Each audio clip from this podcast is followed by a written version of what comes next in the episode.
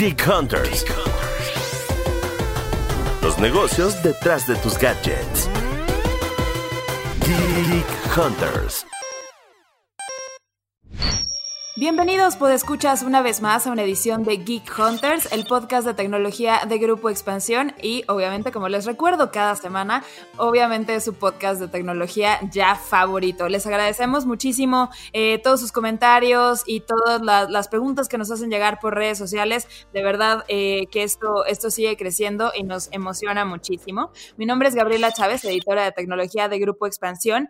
Y antes de presentar a quienes me acompañan del Team Tecno en este nuevo episodio, solo quiero poner un poquito de contexto. Este episodio va a ser diferente. O sea, sé que estamos en pandemia y nos estamos cuidando y también estamos en recesión económica y demás, pero este es un episodio diferente porque eh, queremos explorar una parte de la tecnología que a lo mejor no vemos muy seguido, eh, porque pues no vivimos en, en ello. Si alguno de ustedes, pues escuchas, vive en ello, pues díganos para, para poder ser compas también, pero es esta parte donde la tecnología y el lujo se cruzan. Y eso se nos hace interesante para plantearlo en este episodio porque es una beta de la tecnología que está creciendo mucho como industria, que nos está dando nuevas experiencias, mucho también empujado por la pandemia, que, que nos obligan a, a reinventar todo, hasta el lujo. Y pues bueno, para hablar de, de diamantes, ponerle doble aguacate a este episodio y demás, Eh, quisiera presentar a quienes me acompañan como cada semana en esta mesa tecno de Geek Hunters. Ere, ¿andas por ahí? Sí, de este lado Erendira Reyes, reportera de tecnología de Grupo Expansión. Y sí, en efecto, en una época donde todo es incierto, donde hay eh, en el tema económico también bastante incertidumbre,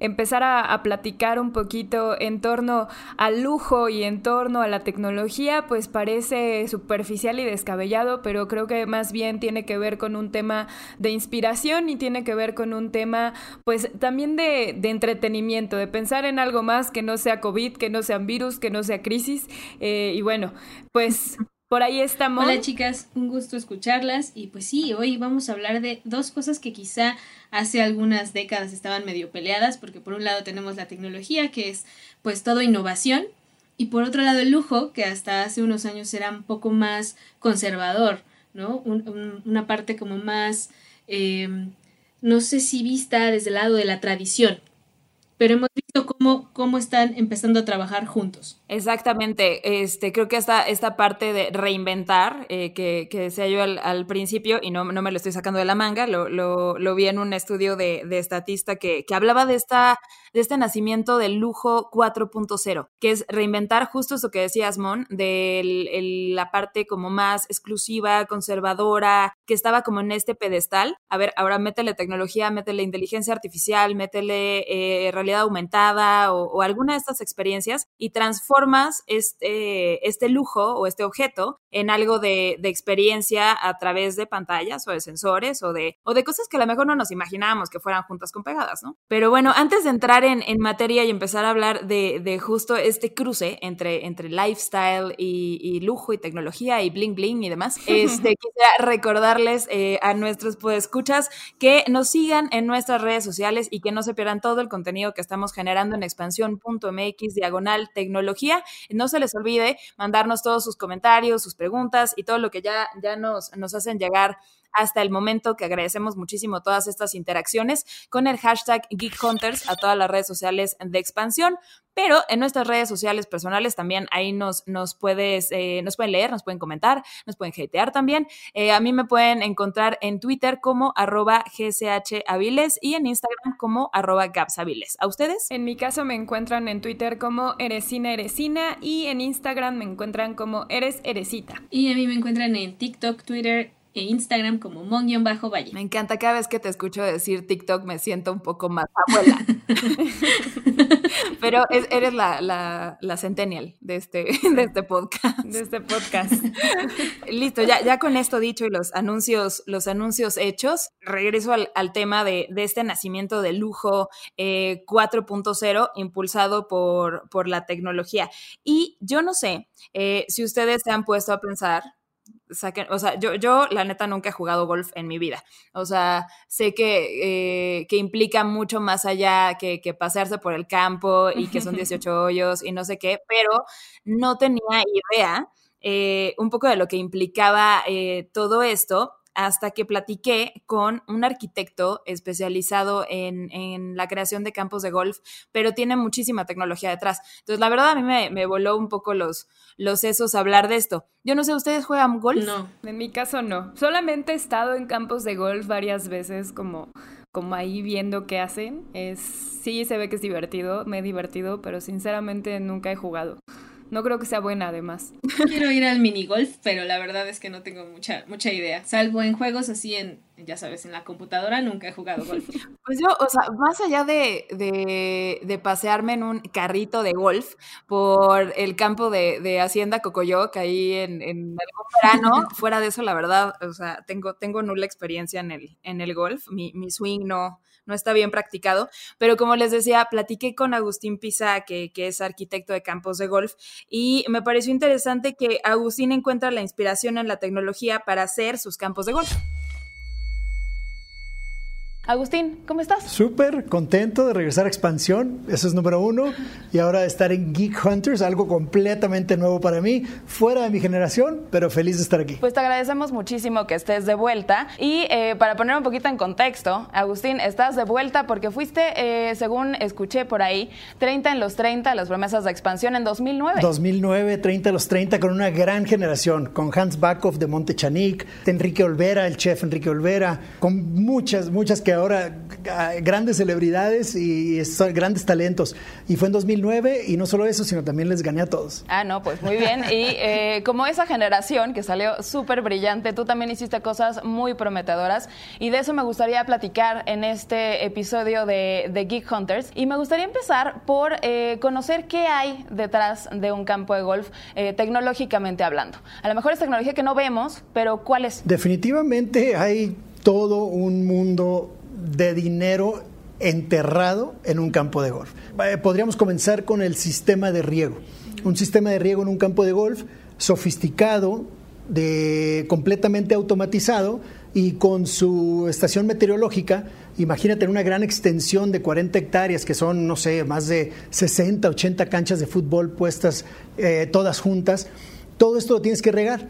Hay que realmente hacer muy buen uso del agua. Puedes medir y sentir, pues, la presión, este, no sé, la humedad relativa, etcétera. Entonces, a lo mejor, si vas a regar un minuto esta noche o esta tarde, a lo mejor riegas treinta segundos, a lo mejor riegas dos minutos, dependiendo de lo que te vaya a pedir el sistema y todo el cablerío que hay debajo de un campo de golf que no se ve, pero por debajo hay drenaje, hay sistemas de riego, hay sensores, eh, hay, puede haber todo una tecnología por abajo y por arriba, porque también los G P S uh-huh. eh, también juegan un gran rol en un campo de golf. Eh, además de estos eh, campos sustentables, innovadores y que llevan todo este proceso de, de creación, eh, me gustaría saber por qué, por qué eliges también ciertas cosas, ¿no? Y he visto en tus redes eh, que eres muy fan de Cadillac y me gustaría saber por qué. ¿Por qué eliges este coche? ¿Por qué eliges esta marca? ¿Y cómo se relaciona contigo? Uy, ¿sabes qué? Soy súper fan de la marca Cadillac. Tiene, me, me identifico mucho con el golf. Tiene una tradición de más de cien años y, sin embargo, durante más de cien años ha mantenido su esencia, como lo es el golf, y se sigue reinventando. Y eso me identifica mucho. Cuando estamos diseñando, nos reinventamos, nos cuestionamos. Eh, vemos cómo podemos eh, mantener este pensamiento crítico. Y eso yo lo veo reflejado en el, en el, en el automóvil que manejo, en el Cadillac X T cinco, que me encanta, se me hace perfecto, me caben mis palos de golf espectaculares. Y otra cosa que me gusta también es la artesanía dentro okay. de la tecnología de un Cadillac. Entonces también fue algo que me dije, no puede ser, o sea, toda esta tecnología, estos sensores, estos aparatos, esta, esta comodidad de nada más de picar un botón y de simplemente ver todo el tablero, toda la información que me está dando, mi música favorita, el, entre otras cosas, y ver toda esta tecnología por dentro que me, me, me trae a lo que es la arquitectura de golf. O sea, yo, por ejemplo, yo soy muy tradicional, tradicionalista, sumamente tradicionalista, y cuando aprendo estas cosas de Cadillac, desde de, de, la, de la historia que carga y todas las innovaciones que ha hecho durante más de cien años y las que continúa todavía hoy en día. Y como te platico, yo todavía de repente todo lo de adentro está hecho a mano, o más bien ensamblado a mano. Claro. Eso quiere decir que les importa la artesanía, que les importa qué hay detrás del cariño. Y las cosas, por más tecnológicas que sean, se deben de hacer con cariño. Exacto. Ese factor humano es esencial para el éxito de cualquier cosa que hagamos. Y eh, vaya, eh, he aprendido yo también algunas cosas antes de tener esta plática con, contigo de, de Cadillac, de las innovaciones y de estas innovaciones que, que mencionas que siguen, que siguen en este sentido. La línea de innovación que ha tenido durante los últimos años también me parece súper interesante. Leí que fueron los primeros en poner el previo del aire acondicionado al coche en mil novecientos catorce, la bolsa de aire en mil novecientos setenta y cuatro. Esos son detalles súper, súper interesantes y también eh, hablan de este proceso de innovación que tú también sigues a la hora de crear. Sí, y ahora también todo lo que tiene que ver con el OnStar, todo lo que tiene que ver con el servicio de cualquier cosa que te suceda en el camino, en dos segundos vienen y te ayudan. Eh, ya lo he usado, así que puedo, puedo este, platicarles, constatar de esto y en dos segundos se te arreglan las cosas. So, es, es comodidad, es garantía, es,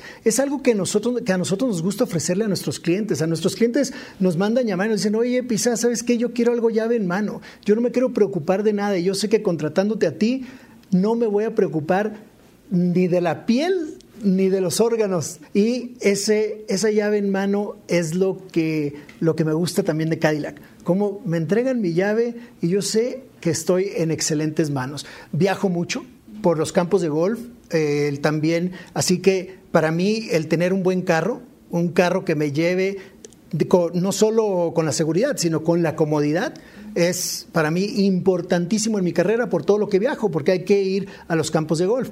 Hay que llegar con esta comodidad, hay que llegar con este automóvil y qué mejor que te quepa toda la familia y los equipos de golf. Exacto, y con tecnología también en todo este, este proceso para llegar de punto A a punto B. Así es. Y ahora me gustaría pasarme un poquito más para atrás en el proceso y eh, saber un poco qué tecnologías eh, utilizas y qué rol tiene la tecnología cuando estás en tu despacho, cuando estás creando, cuando se te ocurre algún diseño para un campo, campo de golf, a la hora de la arquitectura, ¿qué tecnología utilizas? Uy, un poco de todo. Yo, mi tecnología es el carbón y el papel. Okay. Hasta ahí llega mi tecnología. Me gusta hacerlo todo a mano.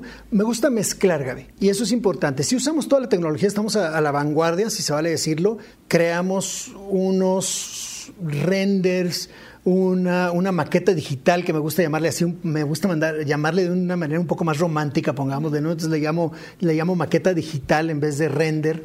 El render como que le quita ese romanticismo.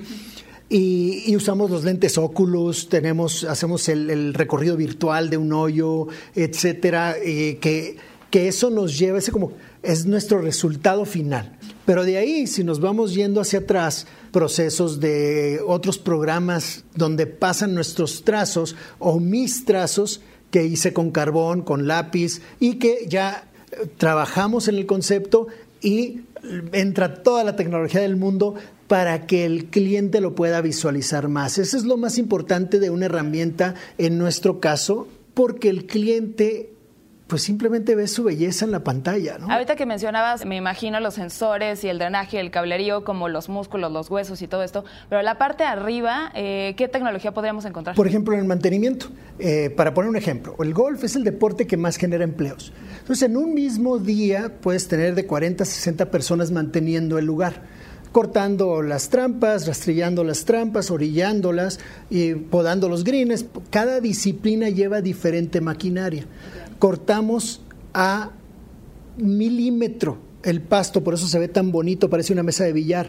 Pero esa parte donde está la bandera, que se le llama el green, es una alfombra, es un velvet que requiere tanto de tecnología de pastos, o sea, son pastos ya realmente eh, genéticamente alterados, para que se corten y se mantengan vertical con este corte tan delicado. Y esas son unas navajas que te cortan milimétricamente, casi como si te estuvieras rasurando. Luego te vas a otro tipo de corte, que puede ser el rough, que a lo mejor lo tendrás a dos pulgadas, y el fairway, que tendrás a media pulgada aproximadamente. Todas esas máquinas tienen su tecnología, especialmente ahora ya con el G P S.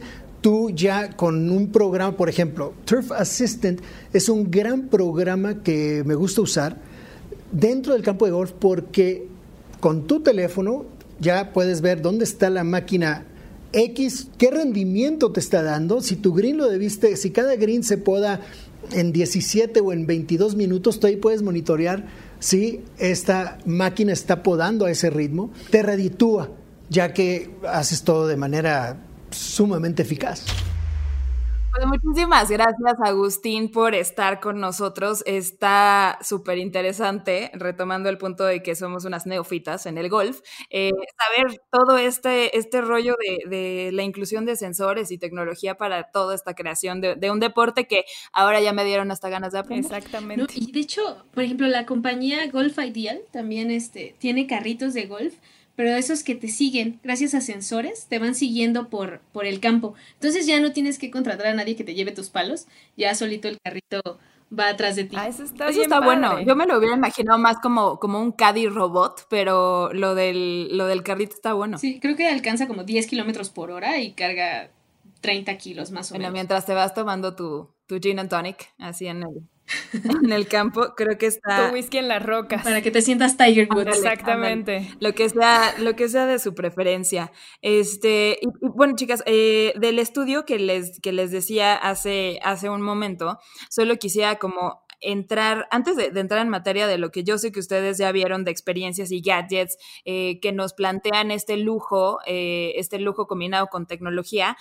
Me llamó muchísimo la atención eh, una cifra de, de, del estudio de Statista que muestra que hacia dos, bueno, no muestra, proyecta que hacia dos mil veinticinco la industria de lujo se espera que valga trescientos ochenta y ocho mil millones de dólares. Uh-huh. Y esto quitando y, y dando por descontado que se espera que caiga alrededor de treinta por ciento en la industria de lujo por culpa del covid diecinueve. Pero después, pues, Como, como ya les decía, eh, tanto los sensores como la inclusión de inteligencia artificial, como V R y A R y otras tantas tecnologías pueden hacer que esto tenga mucho mayor potencial, ya pasando un poquito como estos picos de pandemia y de crisis que, que estamos teniendo. Pero ustedes en, en, en el clavado que se echaron a, a, a ver esta conjunción de industrias, ¿qué fue lo más loco que se encontraron? Yo de las cosas que más, o sea, que más me llamó la atención fue justo la parte, ya, ya lo mencionaba Mon al, al principio del podcast, de la transición que están teniendo también las marcas en, en vender eh, a través de e-commerce. Uh-huh. De hecho, encontré que justo McKinsey dice que para dos mil veinticinco eh, la, el veinte por ciento de las compras de lujo se van a realizar a través de internet, y eso va a significar unos noventa y un mil millones de dólares aproximadamente, muy enfocado en la parte De, de lujo en cuanto a vestido y calzado. Sí. Pero me pareció algo sorprendente porque al final son de las tecnologías que sí se están, eh, o sea, están migrando a toda esta parte tecnológica. Estamos viendo todos estos desfiles que utilizan drones o estos eh, desfiles de belleza que están utilizando también robots y que están metiéndose mucho como en esta parte techie y que antes era como, no, o sea, la empoderamiento empoderar a las costureras o empoderar a todo este segmento de, de trabajo que estaba alrededor del lujo y que ahora pues también están empezando a, a migrar como, como a estas nuevas tecnologías, a estos nuevos canales de comercio y que también están teniendo que tener otras experiencias. Eh, están empezando a meter justo la parte de realidad virtual, están empezando a meter eh, toda, toda esta nueva tecnología para que la gente que obviamente tenga este poder adquisitivo para adquirir productos de lujo, pues no se sientan como que su experiencia de compra es como comprar en Amazon y ya unas zapatillas de lujo, o sea, que tiene que tener este valor agregado que tienen también las tiendas donde llegas y pues te sirven champán y te tratan súper bien. O sea, al final claro. creo que creo que se están apoyando a la tecnología de una forma muy inteligente y en, en, en distintas verticales que yo la neta ni siquiera me hubiera imaginado. Yo la verdad, pues esa parte de la de la tradición y del e-commerce me, me llaman la atención porque sí, sí, en el mismo estudio de McKinsey decía que el lujo antes no se vendía por internet.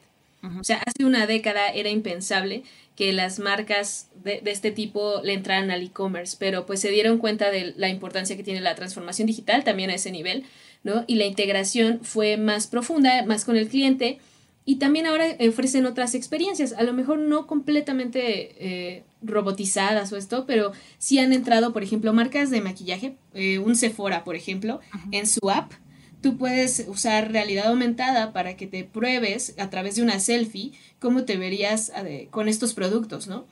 Y también te, te permite como irte moviendo en tiempo real con el maquillaje digital, algo así como un filtro de Instagram. Eso está buenazo. Sí, y, y algo que también me llama la atención eh, en la parte de, de lujo es la, los relojes. A mí me gustan mucho los relojes.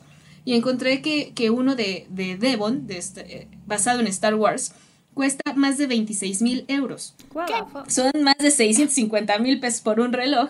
Pero el reloj tiene calidad aeronáutica y bandas, este... según indestructibles, y está basado en el diseño de una de las naves de Star Wars. Vale. Entonces, digo, o sea, sí me gusta Star Wars, pero digo, no tengo ese dinero, pero si lo tuviera, no sé si gastaría seiscientos mil pesos en un reloj, eh, pues por mi pasión por esta película, ¿no? Híjole, pero no sé. Sí.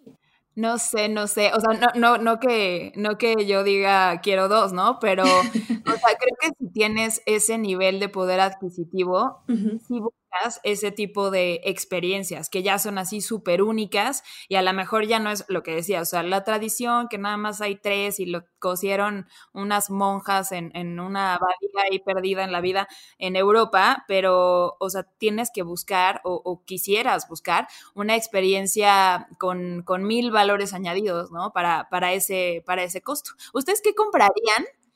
Eh, a lo mejor, me estaba guardando esta pregunta para el final, pero ya salió de una vez. Este, ¿qué comprarían si no hubiera límite de presupuesto? O sea, algo, algo tequi lujoso, ¿como qué se les antoja? Híjole, yo, yo lo, lo voy a hacer como, como relacionándolo con el podcast de la semana pasada, pero yo la neta, la pantalla flexible de L G... Pff, sería muy feliz. Uh-huh. Y en general, justo la, la, la línea de Signature de, de L G, que es como muy enfocada a lujo, tiene varios productos que la neta, o sea, sí, sí me gustaría tener dinero para poder tener mi casa súper inteligente y que puedan estarme llevando el robotcito, las cervezas del refri y no tener que pararme. Lo siento por mi pereza y por, por ser como tan, tan ma- así súper macho alfa de televisión y cervezas, pero está bien padre. Me imagino a Eren nada más así como con un tronido de dedos y ahí viene el robotito. Exacto, exacto, está cool. Yo la verdad le invertiría a un The Frame de Samsung. Ajá. Esas pantallas que son hermosas. Imagínate jugar ahí tu, tu PlayStation cinco. Oh. No, yo feliz. También volvería a toda mi casa inteligente desde el timbre. Sí, sí, sí, sí. Y un poco hablando de las casas inteligentes, estaba viendo eh, una casa que tiene en exhibición Panasonic en Tokio. Es como el prototipo de su casa futurista. Y está padre porque desde cualquier parte de la casa te puedes comunicar con un asistente de voz que está instalado en las luces. Entonces, eh, esa misma asistente tiene como herramientas de lectura de códigos Q R y toma fotos. Y te detecta, por ejemplo, si te llega un paquete de, de Amazon. Y con el código, la, la misma asistente ya sabe qué viene en tu caja. Te llega, no sé, un paquete de carne y aderezos, lo que tú hayas comprado, ¿no? Ajá. Uh-huh. Y te dice lo que hay y lo detecta y te da sugerencias de lo que puedes preparar con, con estos ingredientes. Incluso este, tú le puedes decir, ah, quiero preparar con esto algo crujiente y no, te bueno. prende el horno, ¿no? O necesito servirle agua y te abre el grifo. O sea, siento que ese tipo de cosas ya están muy, muy de los supersónicos, pero sí, estaría bien padre tener una casa. Mira, así. Me vendiste la idea perfecto. Y si también sazona, sazona bien, pues ya se, se, se hizo perfecto mi, mi asunto, porque así como que digas que soy un as en la cocina, pues no. Entonces, eso, eso es una, una, gran, una gran idea. Y yo también le, le, le invertiría, este, si no hubiera límite de presupuesto, a lo de la casa inteligente. O sea, se me hace, se me hace una experiencia que... que sí puedes combinar con decoración, con, con lujo, con toda esta experiencia de tener integradas marcas de, de súper alto nivel eh, y que con un movimiento, con un sensor, con tu misma voz, puedas, puedas tener todo controlado. Eso, eso se me hace increíble. Y la, justo la línea que, que decía era ahorita de, de Signature de, de L G, eh, que es de, le, de las líneas completas que he podido ver como de, de cerquita, igual que los sistemas de audio de Harman Kardon, que también, mm, o sea, dices, sí. Bueno, me cuesta un riñón una bocina, pero, pero vale la pena, o sea, en cuanto a la calidad y la sofisticación que te, que te ofrecen. Y hablando de audio, mientras estaba haciendo el, el research de, del episodio, encontré algo que sí me, me compraría, o sea, me encantaría comprarme, pero, pero dices, es demasiado para unos, ardi- unos audífonos. Son unos, unos eh, Sennheiser que se llaman Orpheus, pero están, están muy, muy padres, eh, y creo que sí maneja como esta parte de la exclusividad. Digo, la calidad de audio, si ves el, el case, que aparte está como marmoleado, están increíbles, o sea, el diseño, lo que tú quieras. Pero por la complejidad que tiene el gadget y, y, y lo casi casi a mano que los calibran y todo, hacen solamente doscientos al año y... por el módico precio, claro que sí, de cincuenta y cinco mil dólares. Así que en otra vida, a lo mejor unos audífonos así para grabar podcast están súper chulos. Pero es que justo, o sea, mantienen esta parte de la exclusividad que tiene que ver con lujo. O sea, eso es parte de los precios exorbitantes que llegan a tener estos, estos equipos. O sea, lo que tú estás comprando, además del gadget, además de la calidad tecnológica, es la experiencia y el estatus. Entonces, por eso es que también muchas Muchas veces son tan absurdamente costosos y la gente o sea, normal, vamos, el asalariado normal como yo y como ustedes, pues obviamente también por eso dicen, ¿qué está sucediendo? O sea, ¿cómo es posible que alguien tenga una idea de gastar esto en algún momento?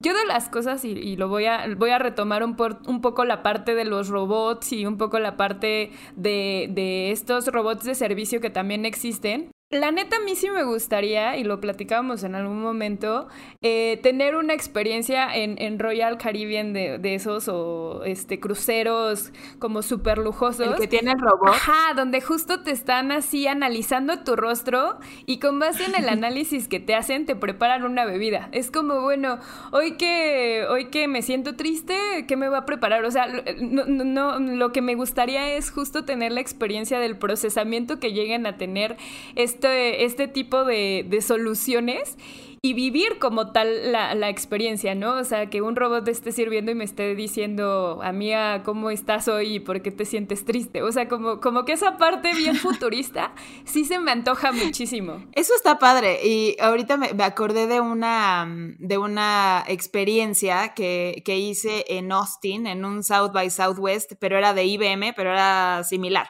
O sea, llegabas con... Cuando Watson estaba probando como algunas de las capacidades que podía tener, este... este eh, solución de cómputo cuántico, este, que ahorita les, les cuento la parte de lujo, pero esta parte techie es esta solución de, de Watson, que es cómputo cuántico, inteligencia artificial, machine learning de I B M.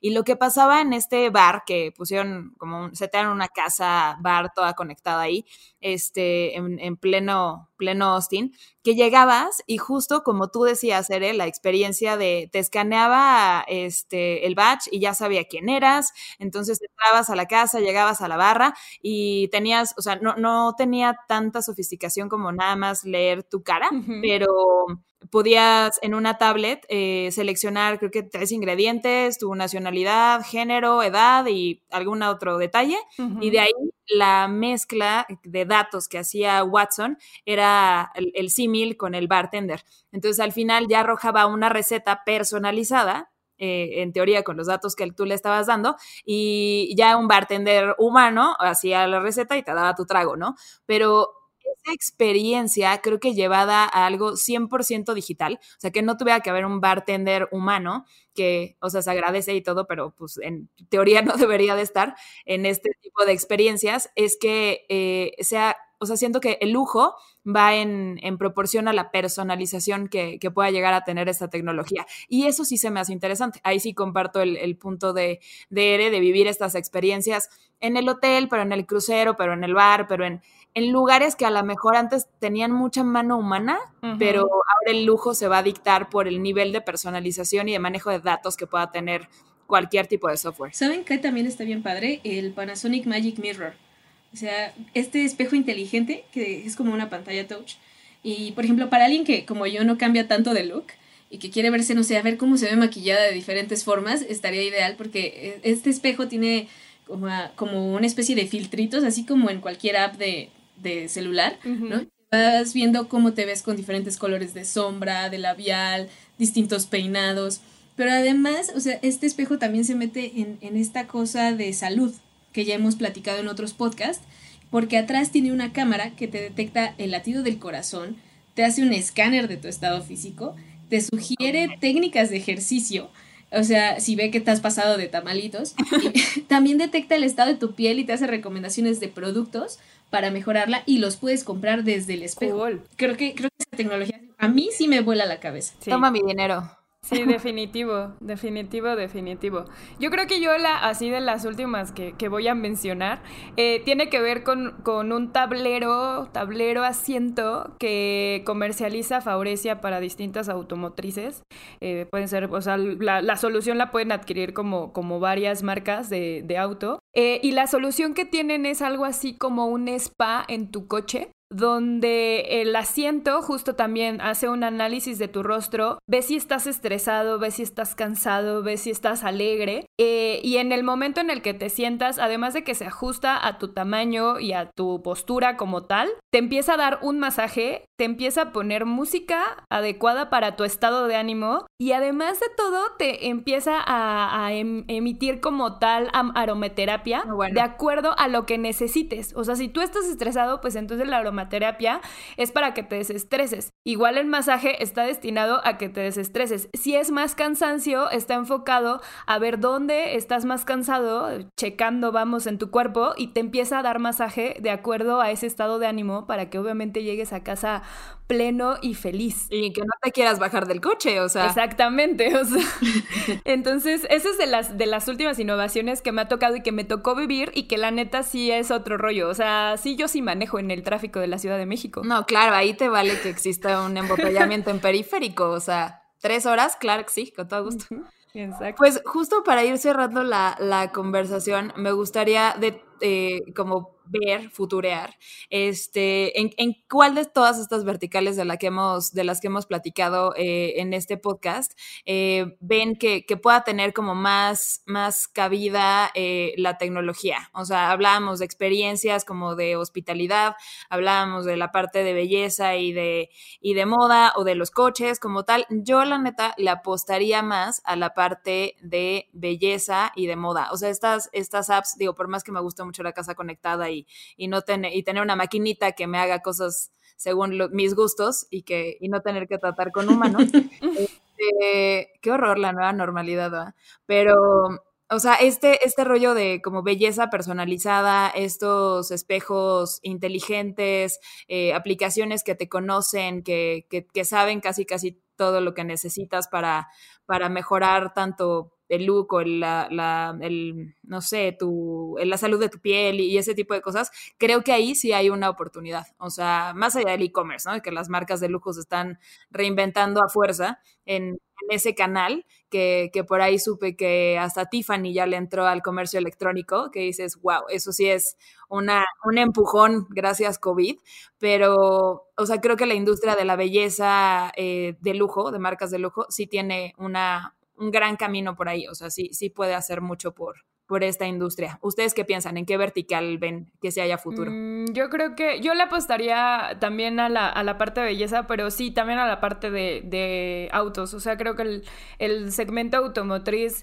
es de los que siempre avanza muchísimo en lujo, es de los que por tradición eh, tienen autos que son exclusivos, que son en serie, que no, no muchos pueden tener y que a nivel tecnológico pueden proporcionar experiencias inmersivas dentro de los vehículos que ah, para la gente que obviamente tenga el poder adquisitivo de comprarlos y de tenerlos, eh, van a ser muy interesantes. Entonces, yo apuesto mucho por la parte automotriz. Creo que es una de las verticales que mayor crecimiento en lujo van a tener de, de la mano de la tecnología. ¿Y tú, Limón? Yo sí soy más fan de las casas conectadas. No sé si se acuerdan en el, en el C E S que estaba el refri justo de, de L G, el que cultiva vegetales. Ajá. Ay, creo que en veinte días, un mes, no me acuerdo, pero ese tipo de, de, de, de aparatos me llaman muchísimo la atención. O sea, si yo estoy fascinada hablando con Alexa y me siento casi casi Iron Man, eh, tener una casa conectada para mí sería